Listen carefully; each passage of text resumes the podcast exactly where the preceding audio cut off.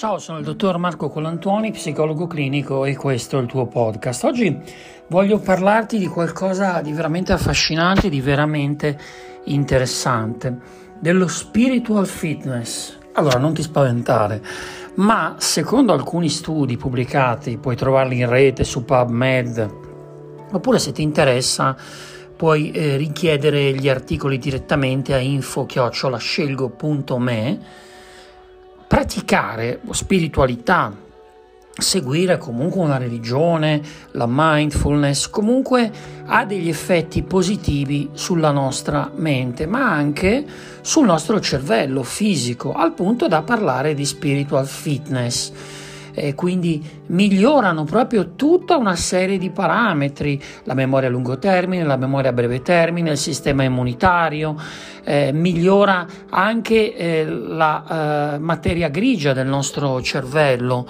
e secondo alcuni esami e secondo alcuni grafici pubblicati da questi articoli che ripeto sono stati pubblicati oramai già da un annetto. Quindi non è più fantascienza parlare di eh, pensiero positivo alimentato anche da convinzioni che può avere chi pratica la meditazione, chi pratica una disciplina eh, tipo la mindfulness o comunque chi crede in qualcosa, chi coltiva una fede. Lo spiritual fitness eh, diciamo che eh, ingloba tutta questa serie di pratiche che eh, attraverso l'esercizio continuo, quindi una sorta di fitness,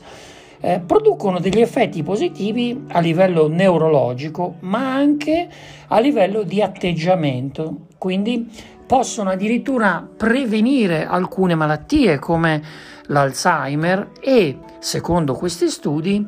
eh, praticare meditazione, praticare rilassamento, può eh, in caso di una patologia già presente favorire il recupero o comunque velocizzare il recupero, naturalmente affiancato ad altre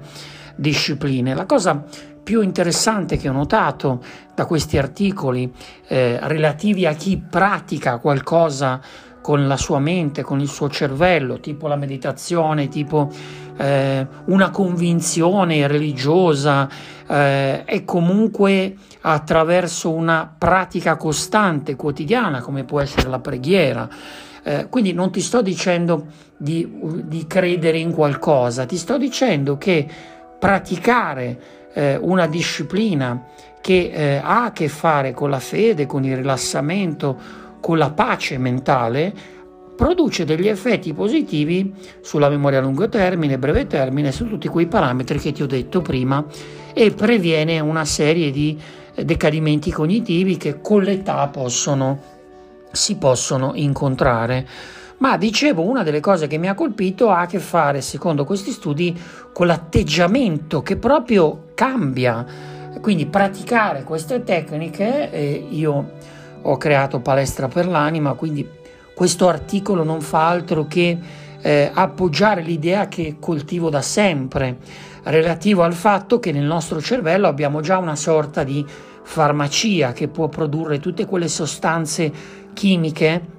utili al nostro benessere. E possiamo pilotare questa creazione di sostanze benefiche attraverso la visualizzazione, attraverso l'ipnosi, attraverso il training autogeno,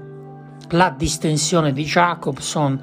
insomma diverse tecniche che io ho riunito e, e mettendole sotto un unico eh, nominativo e sistematizzando una tecnica unica, rendendo quindi questo, unitamente all'ipnosi ericksoniana, più semplice e che ho definito Deep Mind ed è quello che facciamo nella nostra palestra,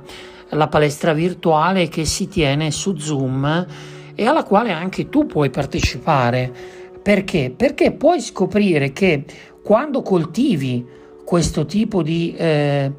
eh, tecniche, quando quotidianamente magari ti applichi facendo un esercizio. A proposito, lo studio in questione ha stabilito che sono sufficienti 12 minuti al giorno. E questo è anche un dato abbastanza interessante perché molto spesso le persone che si approcciano alla meditazione, al rilassamento, eccetera, eh, o in palestra per l'anima temono di doversi dedicare chissà quanto tempo, invece le neuroscienze ci dicono che bastano 12 minuti al giorno per, te lo ripeto, prevenire alcune malattie di decadimento cognitivo, se ci sono patologie neurodegenerative, migliorare la risposta del soggetto e quindi affiancando ad altre terapie ottenere anche risultati